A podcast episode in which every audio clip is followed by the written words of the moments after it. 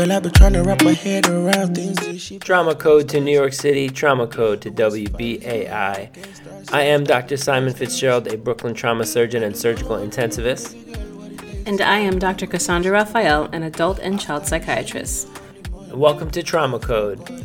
Together, we will focus on healing of mind, body, and community from trauma. We'll discuss how wellness fits into the culture at large. Join us on Monday at 2 p.m. on WBAI. This the way you dey do me.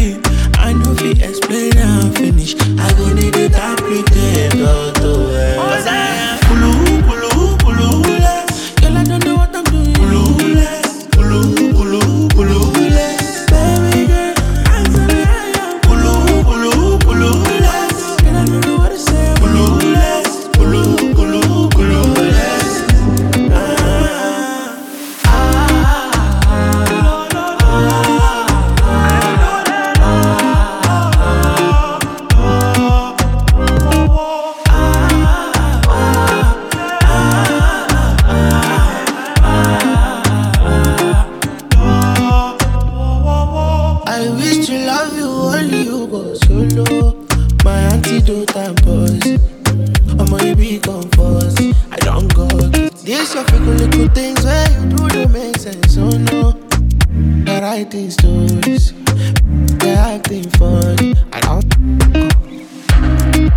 This the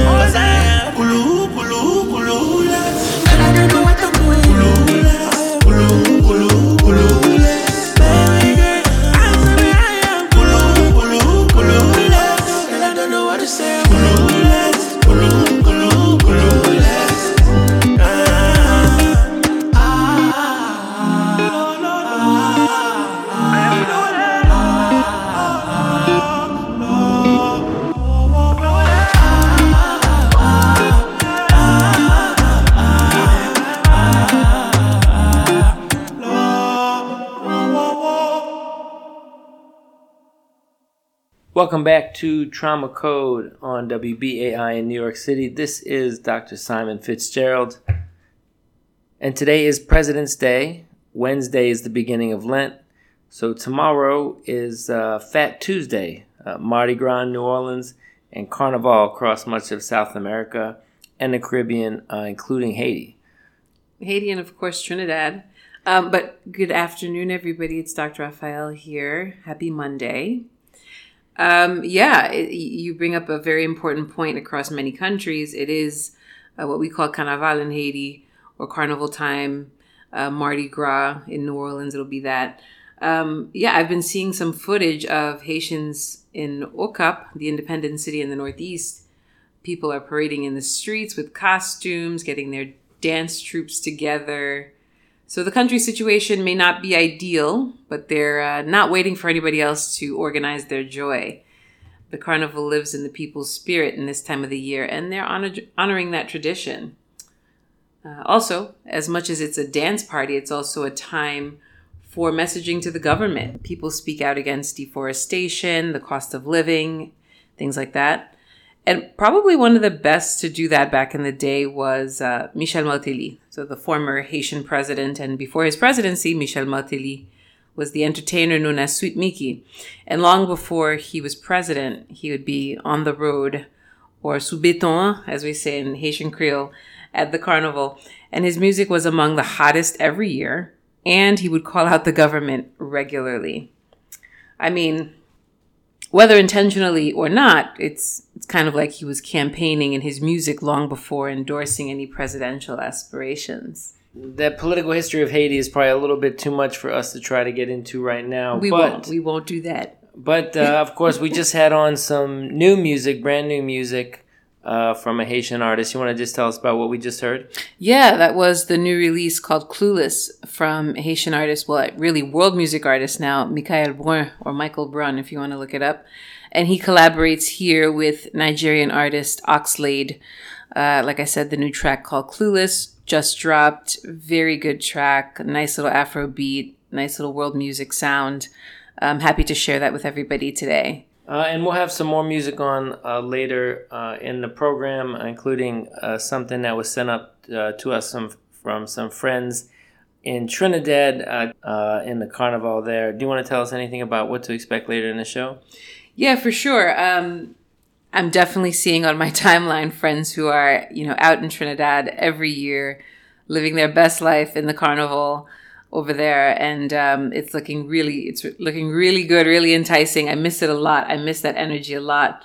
Um, so we'll play a little something uh, that I'm told is one of the hottest records out in the Trinidad Carnival right now. So we'll get to that.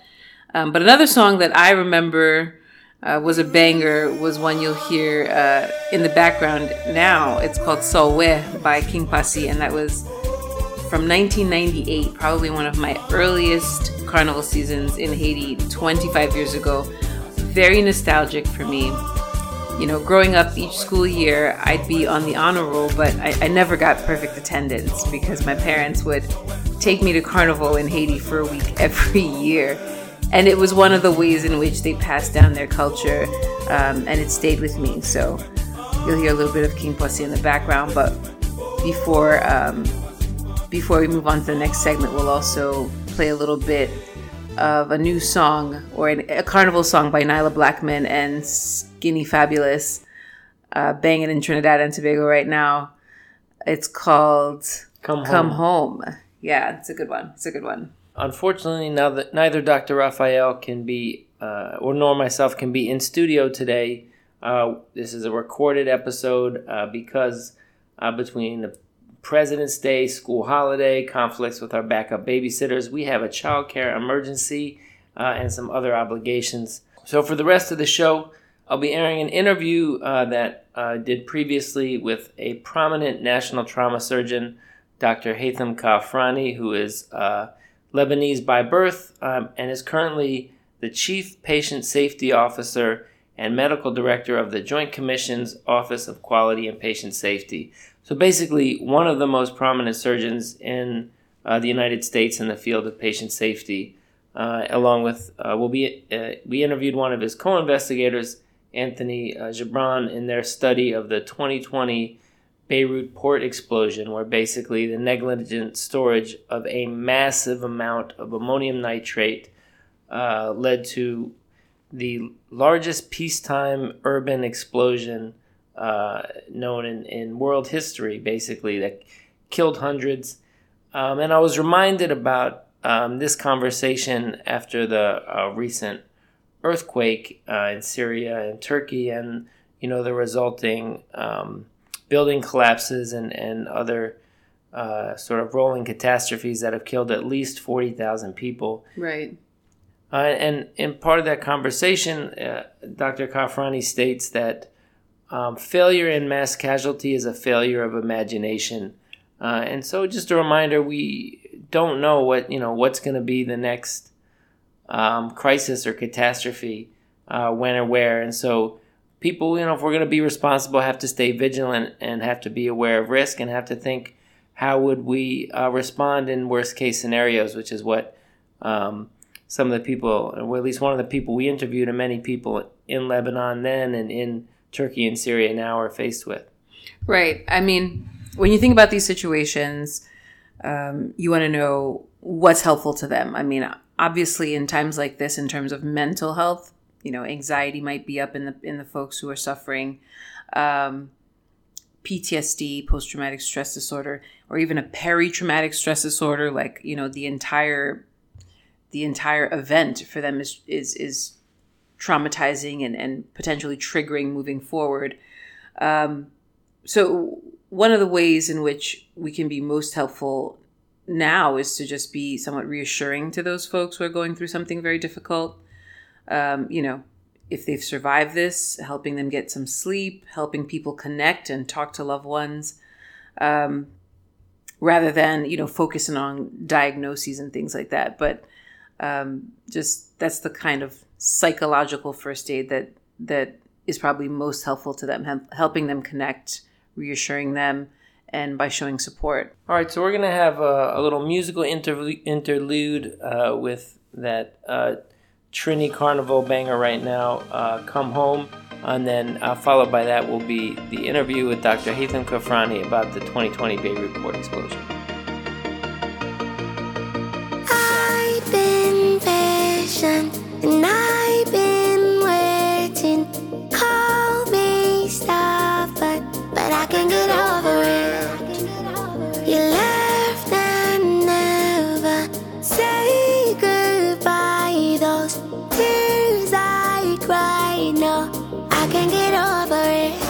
So don't you ever let me down again. Cause I depending on you, so you better come through this time. Please hear my cry, and if I ever let you down,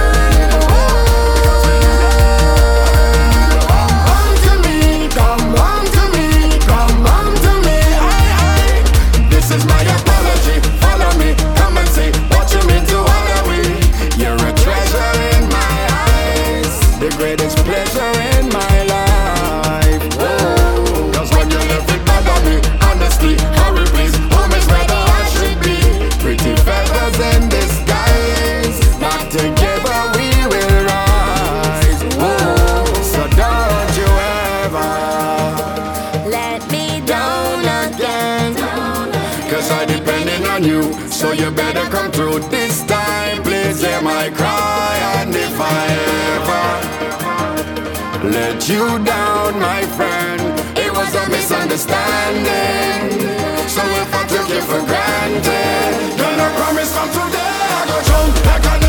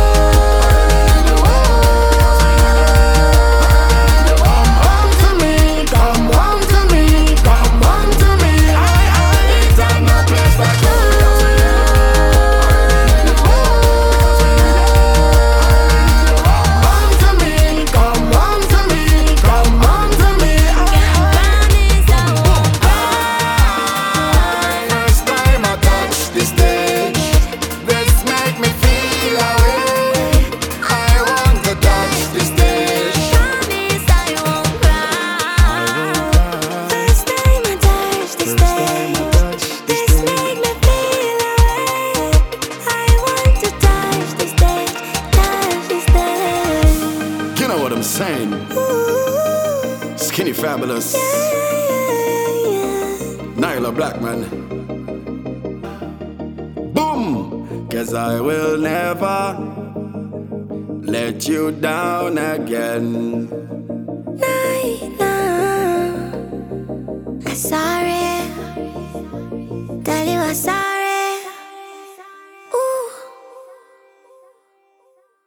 Welcome back to Trauma Code on WBAI. This is Dr. Simon Fitzgerald. Um, we'll have up next uh, interview with Dr. Haytham Kaafarani about the 2020 Beirut port explosion.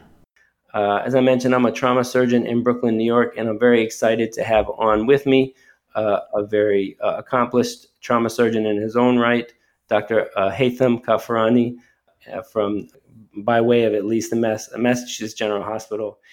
Dr. Kaafarani, how's my pronunciation? It's perfect. You would go for a Lebanese. uh, so th- thank you for joining us. Um, and uh, I also have uh, with me uh, two of his collaborators on a recent study uh, correct me if I misstate anything, uh, related to the uh, massive port explosion uh, in Beirut. Um, Dr. Anthony Gebran, are you hearing with us? Yeah, I'm here. Thank you for having me. Uh, and thank you for joining us. And uh, remind me, Dr. Gebran, where, where are you uh, training or planning to train in surgery these days? So currently, I'm doing a postdoctoral research fellowship, fellowship at the Mass General, but I'll be doing uh, my residency in the next few months, starting at the University of Pittsburgh. Excellent, and congratulations. Thank you. And we're also hoping to loop in uh, Dr. Alyssa Abu Khalil uh, as well, who is a collaborator. While we work on that, I'm going to go ahead and get started. First of all, thank you everybody uh, for joining us. Uh, and Haytham, I, I wanted to start with you. First of all, thank you uh, for joining us. I've uh, collaborated on you several times in you know the field of trauma surgery, um, but one of, or I guess several of the most prominent times I've seen you recently that have really resonated with me uh, had to do with your work around the uh, port explosion uh, in Lebanon. Do you mind just describing for us uh, what you know what happened in in Beirut um, that and what was the the morbidity of that? What was the effect on the surrounding communities? Yeah, no, thank you, uh, Simon, again for having us. Uh, it's uh, it's a topic that is very dear uh, to our hearts. Um, so, as, as you said, I'm, I'm a trauma surgeon at Mass General, so I wasn't personally involved in the Beirut blast, but uh, you know, I I can give a quick blurb about it. But my involvement was when it happened, I felt completely hopeless, and what can I contribute to them? So I. Uh, I used my networks within Lebanon and the multiple hospitals and my research infrastructure to help pull a collaboration between the main medical centers there to collect the data on the victims as a tribute to the victims that fell that day. Um, but on August 4th, just for our audience, on August 4th, 2020, the Beirut, the Beirut port witnessed one of the largest uh, urban explosions of all time. Uh, it is actually rated as the the second largest uh, explosion or the, the largest explosion since Hiroshima and Nagasaki that is not military. This is the extent of it. And, and Beirut is a, is a big city. It's the capital of Lebanon, has probably two or three million inhabitants, and this is pretty much at the center of it, facing the sea. And the uh, the I mean, there's a lot of loss of lives. There's uh, uh, really hundreds, if not thousands, of people who died. There's hundreds of thousands who lost their houses instantaneously.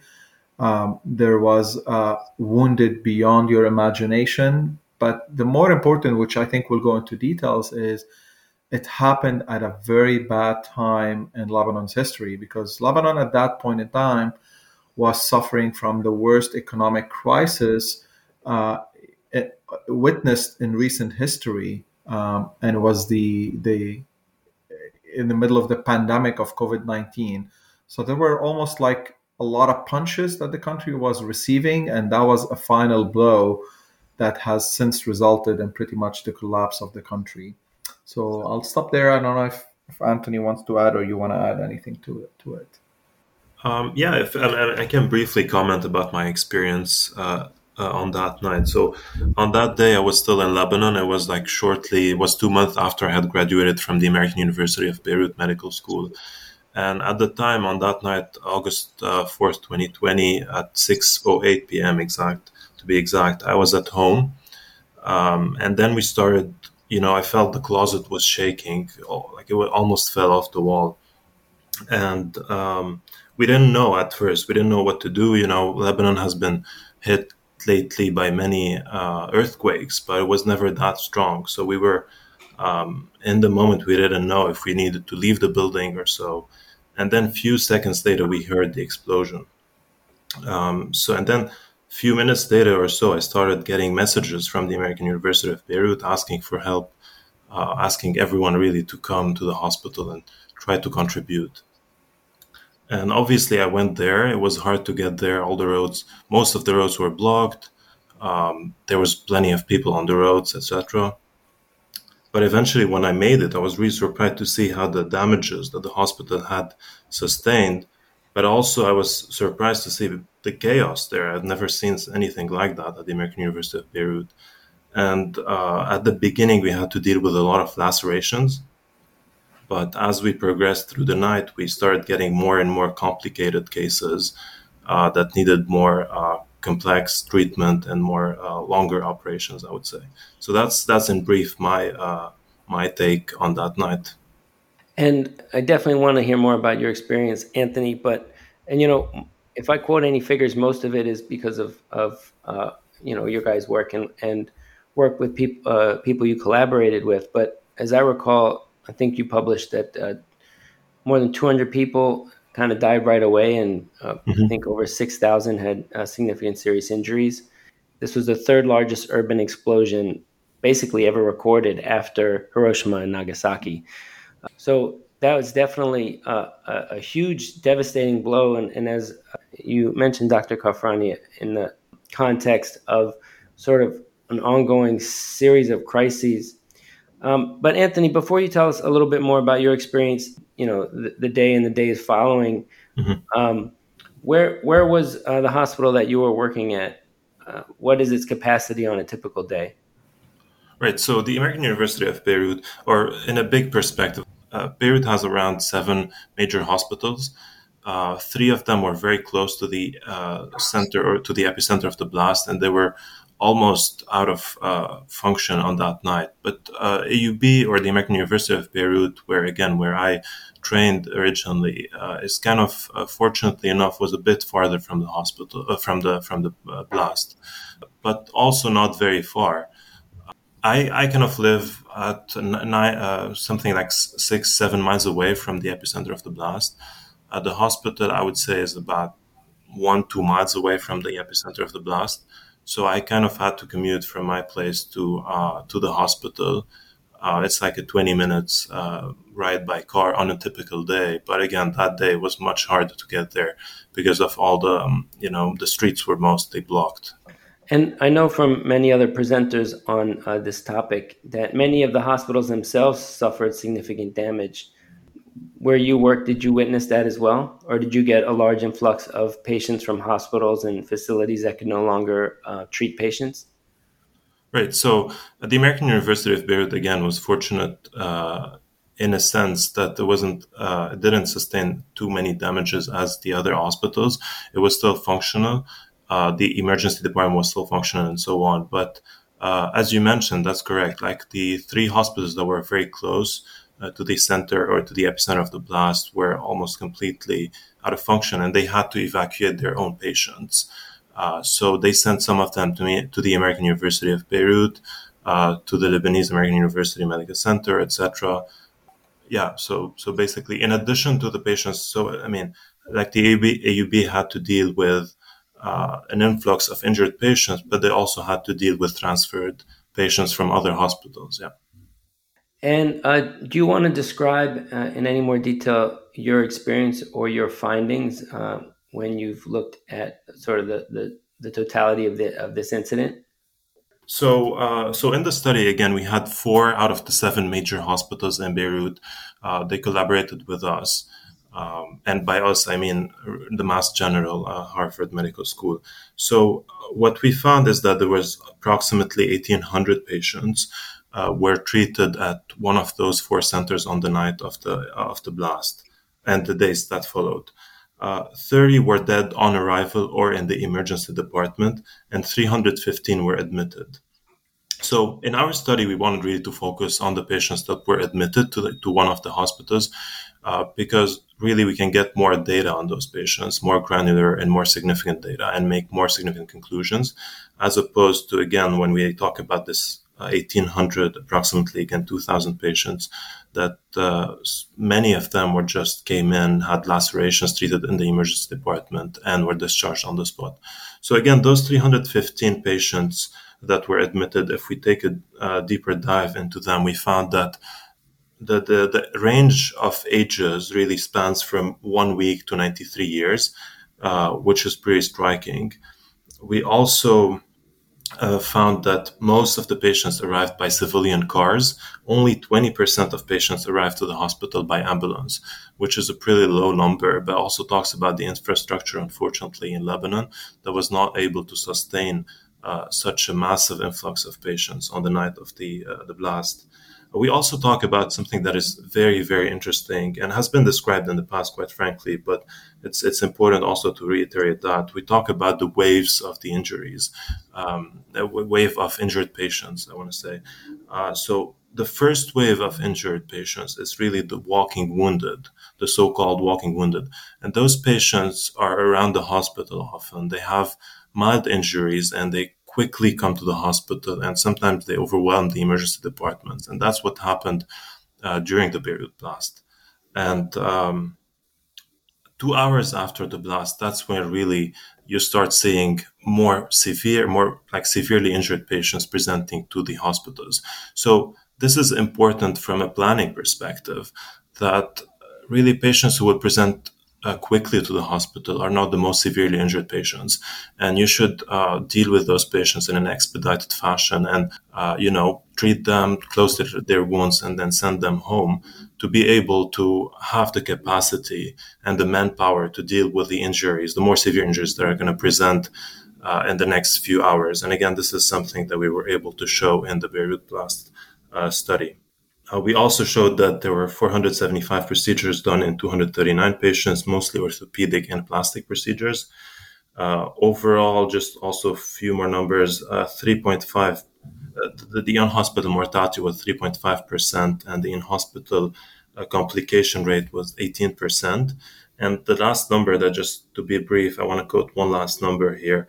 16% of patients had at least one long-term disability, which is a pretty unfortunate number uh, because it talks about really the uh, societal impact, the large societal impact and long-term impact really of this explosion.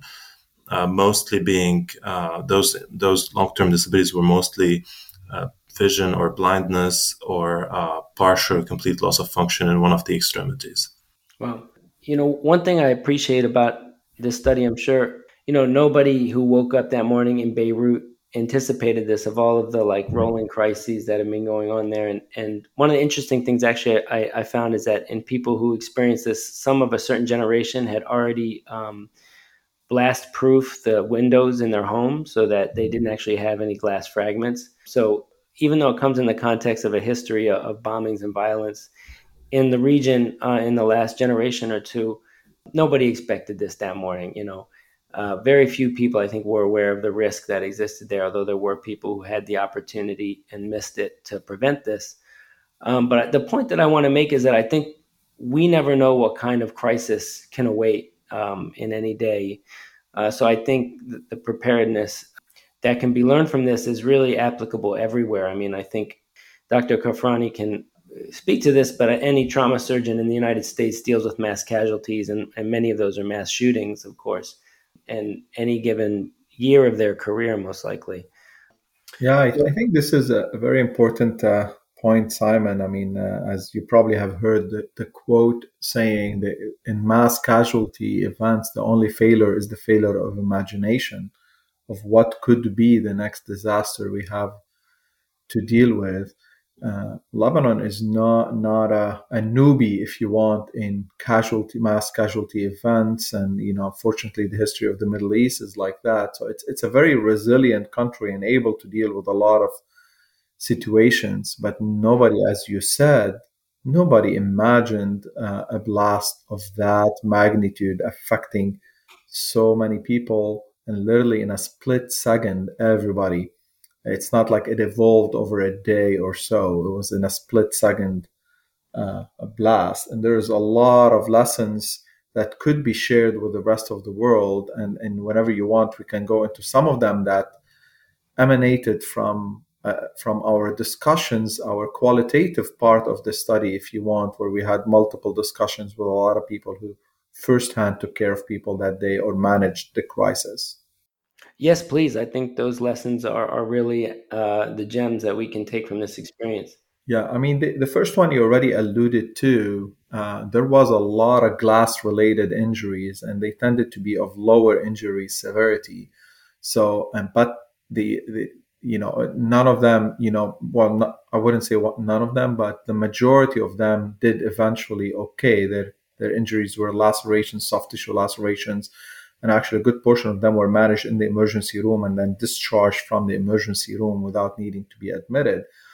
But the the uh, you know laminating the glass could have prevented those injuries and it could have affected the care of the more severely injured because one thing that resource availability. yeah, exactly. Our, our study showed one thing very clearly, and we have a nice graph in the study if people are interested in looking at it. Is what happened is the four remaining functioning hospitals, they were completely overwhelmed in the first three hours by the patients, the the, the in, inflow of patients with low severity injuries walking into the ED. I mean, put yourself in the shoes of the injured. Like here you go, a glass fell on you, you have a huge laceration, gushing blood. What's what do you do, and what does your family do? They take you and they you, they walk you, or they drive you to the nearest hospital. But that those number of patients just pretty much overwhelmed the ED capacity in all the hospitals. Now, again, th- these hospitals are very resilient. They were able to deal with it. They were heroic, but it could have affected the care of the more injured that they needed attention um, and, and the triage needed to happen. That's lesson number one is laminated glass in areas at risk could have prevented. But from a hospital disaster preparedness, there was no question that the role of the trauma surgeons in those hospitals was absolutely crucial. They were the triaging. They were looking, people, you know, they they were able they have the expertise they have the experience to recognize that the patient that's producing the most noise might not be the patient that needs your attention first and they had a very good system and using a lot of their judgment of who goes to the OR who goes to the ICU who goes to the floor and who gets discharged with a quick use of a staples to to close a laceration so the role of triaging was very important the third one was in areas that might suffer similar things, hospitals need to think really hard about where to place their vital functions. What does the hospital need at baseline to deal with a mass casualty event? It needs a functioning operating room, a functioning radiological suite, and a functioning laboratory that can process labs and blood bank. So those four, I mean, they're not the most important, but in a mass casualty event, these could be the four most important vital functions of the hospital.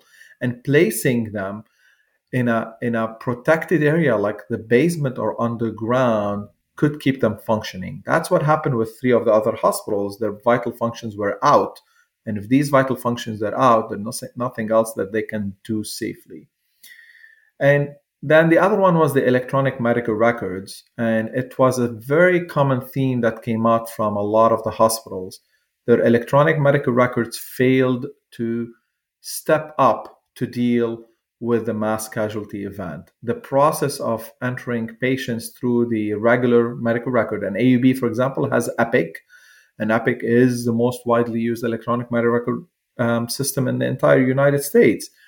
And perhaps creation of like a disaster mode of some sort in epic that hospitals can revert to that allows to bypass the very important um, functions of ensuring patient and identity and how to register but something that allows a faster more effective way of entering patients into the system so an x-ray could be you know linked to that patient. Uh, a lab test could be linked, an OR could be linked to that patient. Uh, that's another area that electronic medical record systems were not ready for a mass casualty event of that nature and that size. And there was also, um, people mentioned all these hospitals, they have mass casualty disaster preparedness plans and they have drills. But what everybody said is they these drills mean as good as they were they were not as realistic as they could have been and they feel they have room for improvement these are some of the lessons that came out of the study that hopefully the rest of the world can can learn from and you know perform as good or even better than the Beirut hospitals did on that famous day. Wow, that, there's a lot there that uh, at some point in the near future I want to talk with you more about.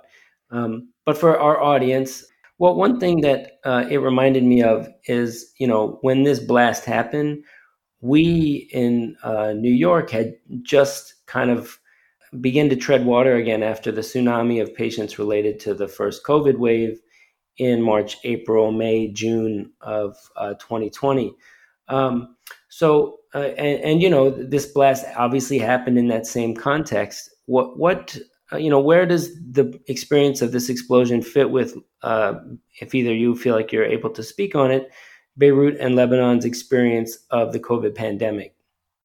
Yeah, I mean, I'll, I'll let Anthony, since he was there actually firsthand, but I mean, that was in the middle of a peak in, in Lebanon pandemic. It actually peaked even further right after the blast.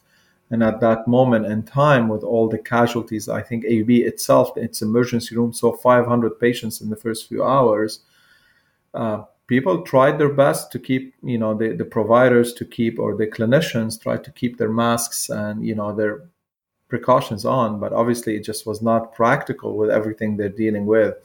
So there was definitely uh, a risk that all of them took, and and there's no question in my mind that there was a lot of COVID that was unfortunately um, translated to patients and to physicians at that point um, in time. But I can tell you, when you hear the rest of the stories, the individual stories of heroism, you know the the surgical resident who um, was, you know, he fell in the blast. He was working until he passed away in the emergency room.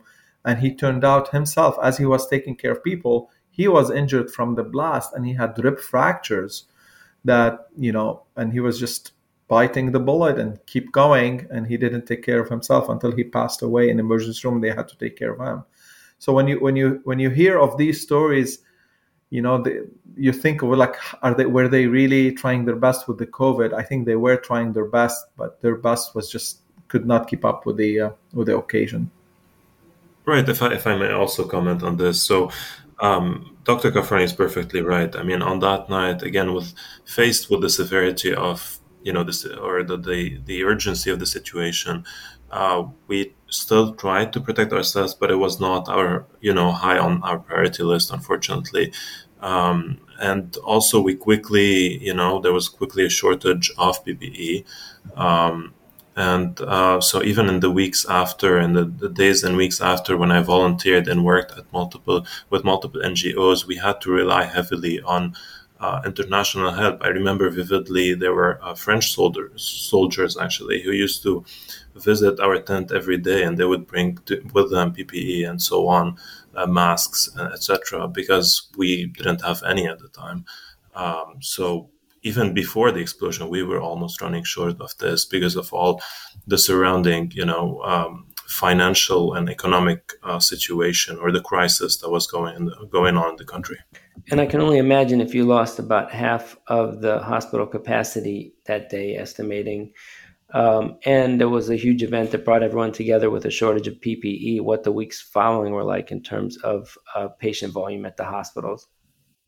I, I could tell you. Uh, so uh, a few weeks uh, after the blast, a couple of weeks, I uh, I personally went to Beirut, and uh, it was more of a symbolic gesture. Probably helped me, but then they helped them because they did not need me. But I I staffed the ICU for a week at the American University of Beirut, and I, I can tell you the the morale was down. Um, there was shortage of PPE, but th- there was there was enough to go around, but you needed to be really um, careful how to use, how to when to get rid of it, and try to keep to make use of one PPE that you can for the rest of the day.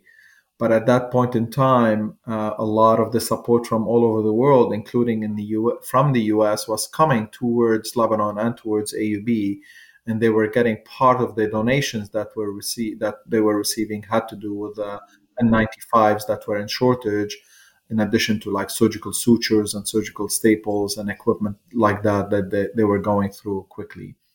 Uh, but I, I think I did not feel that the the PPE was in sh- such shortage that you couldn't protect yourself, but you felt the shortage in your daily uh, practice in the ICU, and but more importantly, I felt the morale was really down um, among most people. Uh, that, that was about three to four weeks later. Yeah, and, and I'm curious about that because, um, you know, one of my questions is in the context of the current, uh, uh, you know, health situation right now. Are you know the health workers able to take care of themselves and their patients and their families right now? Uh, and what's the situation like? You know, a couple of years out. Yeah, I think uh, you know both Anthony and I can tell you because we both have families back there. I think, like I told you, it was almost like a a match of boxing, and and Lebanon was receiving a lot of punches between the COVID, the political unrest, and then and then the economic unrest, which was really really quickly uh, evolving, and the blast came as kind of really a, a mortal punch, if you want. Uh, The country has continued to deteriorate, uh, specifically economically, since, and the situation is um, is almost untenable in the country. Uh, from a healthcare provider, which is what your question was, there is a significant exodus happening in the country. Lebanon has always boasted to have one of the highest levels of healthcare that they can provide. The physicians, the surgeons in Lebanon tend to be some of the best in the world. They decide to go work in Lebanon. Many are trained in the premier institutions in the US. And I can tell you, for example, the Department of Surgery itself has lost nearly a third of its surgeons in the last year alone. Uh, and they've traveled to, back to the US, to Europe, to the Arabic Gulf area, uh, and just uh, kind of seeking better life, if you want.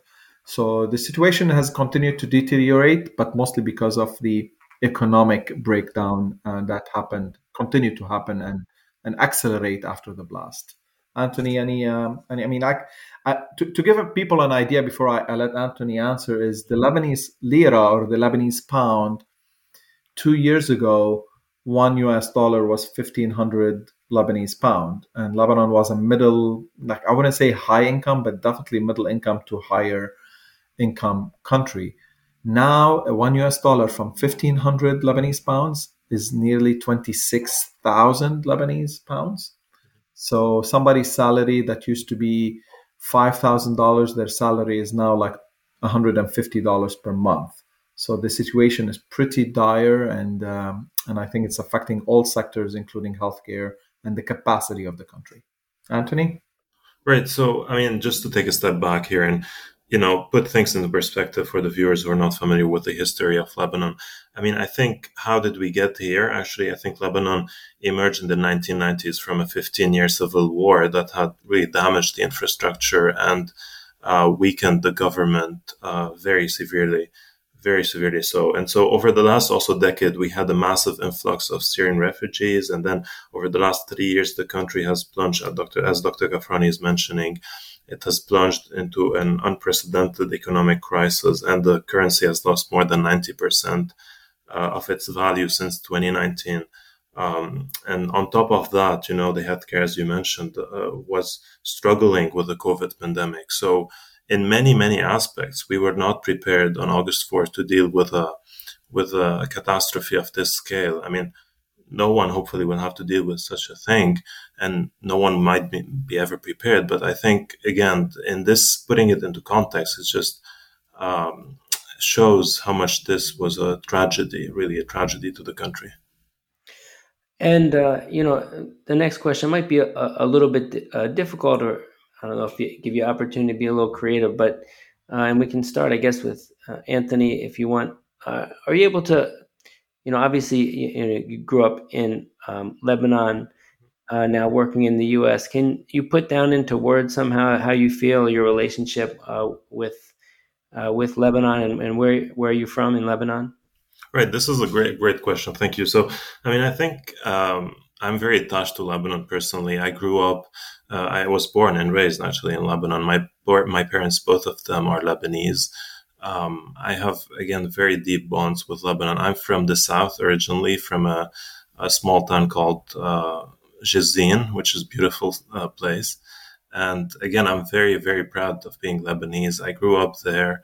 Uh, the Lebanese people are very welcoming. Uh, they um, it's famous around the world that you know they're very welcoming whenever you come visit. The food is amazing. The culture is really a rich culture, very rich history as well that I again take pride in. And I'm mostly proud also, really, when I came here to the US, I saw how much Lebanese people were successful uh, in the US, but across the world as well as physicians and in other specialties. So that makes me uh, personally very proud uh, of being Lebanese. Dr. Kaafarani, do you have anything to add? I, I think I saw in one of your bios that you're from. Uh, actually, one, don't let me mispronounce it. Can you tell us where you're from and, and, and anything else Yeah. you want to add to that? Yeah, no, I, I'm still trying to figure that one out, uh, Simon, because my mom is from the south as well, from a, a city called Tyre or Sur. And my dad is from a, a town in Al Bika called Shmistar. And I've lived all my life in another city called Saida and another city called Beirut. So I'm like from all over, and the whole country is the size of Rhode Island. So it's like, it- it's not really worth uh, splitting. But I, I actually feel also I have a huge love uh, that is hard to describe. I've been in the US since 2003, so nearly 20 years now. And my joke to people when, when they ask me the classic question, how do you feel American if you're Lebanese, is I say, I am doomed forever because in in the US I feel extremely Lebanese and my identity as Lebanese is always at the surface. I, I'm never hiding it. But when I go to Lebanon, they tell me I'm too American there. So I'm, uh, you know, hopefully my kids will have a better time. But the point is, uh, I have a, a huge emotional attachment to Lebanon. I grew up there until I was 25 years old. Um, I I appreciate its culture. I appreciate its history. I definitely appreciate its food, and um, and and you know, it's I I am I I'm sad a lot of times for the troubles that we're going through. I think Lebanon will come out of these troubles eventually, and they will emerge to its natural place among all the other nations where it contributes a lot to it.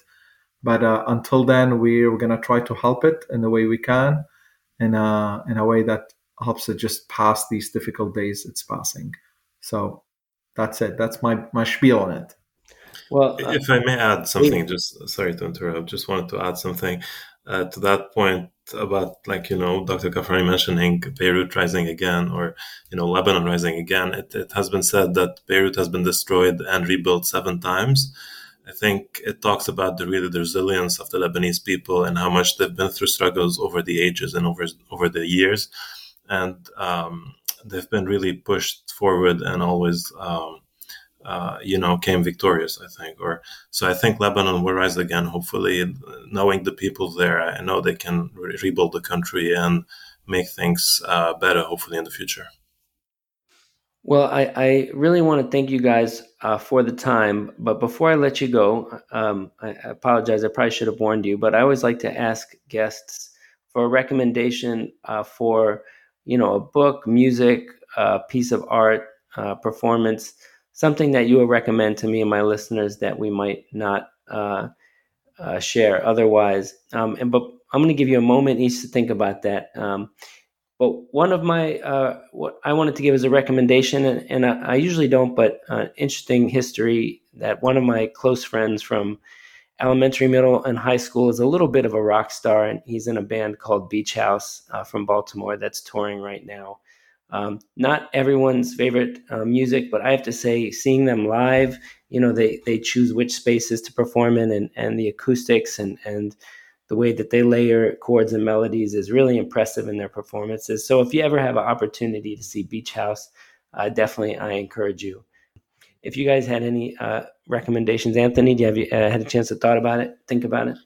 Yeah, so I mean, I would recommend a book from uh, my favorite uh, author, with whom I share my last name, actually, uh, Gibran Kahlil Gibran, who's uh, originally from again Lebanon. He came to Boston and um, lived here for a while. The Prophet. The book is called The Prophet. I think it was one of, one of my favorites, and it's a very philosophical, very deep book. And I definitely would recommend anyone who has the time and the energy to read it. Yeah. Thank you. And uh, yeah, I will definitely try Beach House. Uh, I'll, I'll I'll look for it. I'll look it up, and I'll always looking for recommendations. Uh, I am, you know, one of my favorite hobbies are hiking and reading, so it's a good question for me. So I have two recommendations, two book recommendations for people. Um, they're both by uh, another um, writer. He's the books are in French, but they are translated in English. The first one is called Deadly Identity, and sometimes it's translated in the name of identity. It's by an author named Amin Maalouf, and um, it's a it's a very good book to read, especially if you're in the U.S. because it talks about what is one's identity uh, made of, and makes the argument that we're all like onions and and built of tens and tens of identities, and what comes to the surface is typically the mirror image of what's threatening us at that point in time. So, very interesting book, very relevant to people living in the U.S. in this, you know, pot of identities here, uh, melting pot of identities. The second book is um, is a historical fiction book. It's called Samarkand, which is a city in Uzbekistan nowadays, but the book is just a historical fiction, and I found it fascinating to kind of imagine somebody reading about New York in a thousand years from now, how would they perceive it? And that's why I find that book very interesting. Um, in terms of music uh, piece or entertainment piece, um, one of for the romantics among your listeners, I think one of the most romantic songs I've ever heard that comes from Lebanon is called Bala Wala Chi, which means without anything, and it's uh, it's by an, uh, a guy named Ziyad Rahbani. And if they can find the translation in English and they want a romantic song to share with their partners, I think they would enjoy it. Well, thanks again so much uh, for joining us uh, on Shai Wanana uh, Radio and uh, WBAI in New York City and WPFW in Washington, D.C. Uh, this has been uh, Dr. Hay- uh, Haytham Kaafarani and Anthony Gebran talking about their research related to the uh, port explosion in 2020 in Beirut, Lebanon.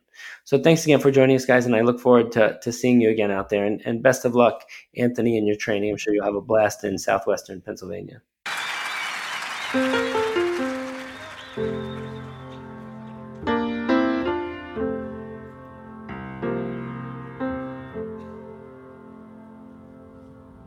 بلا ولا شي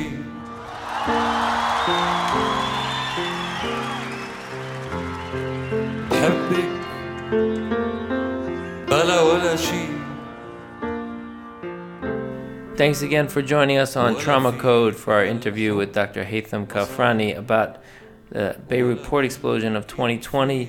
Uh, I am Dr. Simon Fitzgerald. And I'm Dr. Cassandra Raphael. Please don't forget to support the station WBAI 99.5 in New York City by calling 212 209 2950. Pledge support or donate online at WBAI.org or give to WBAI.org and also visit us on Instagram handle trauma code WBAI. Thanks for listening. But.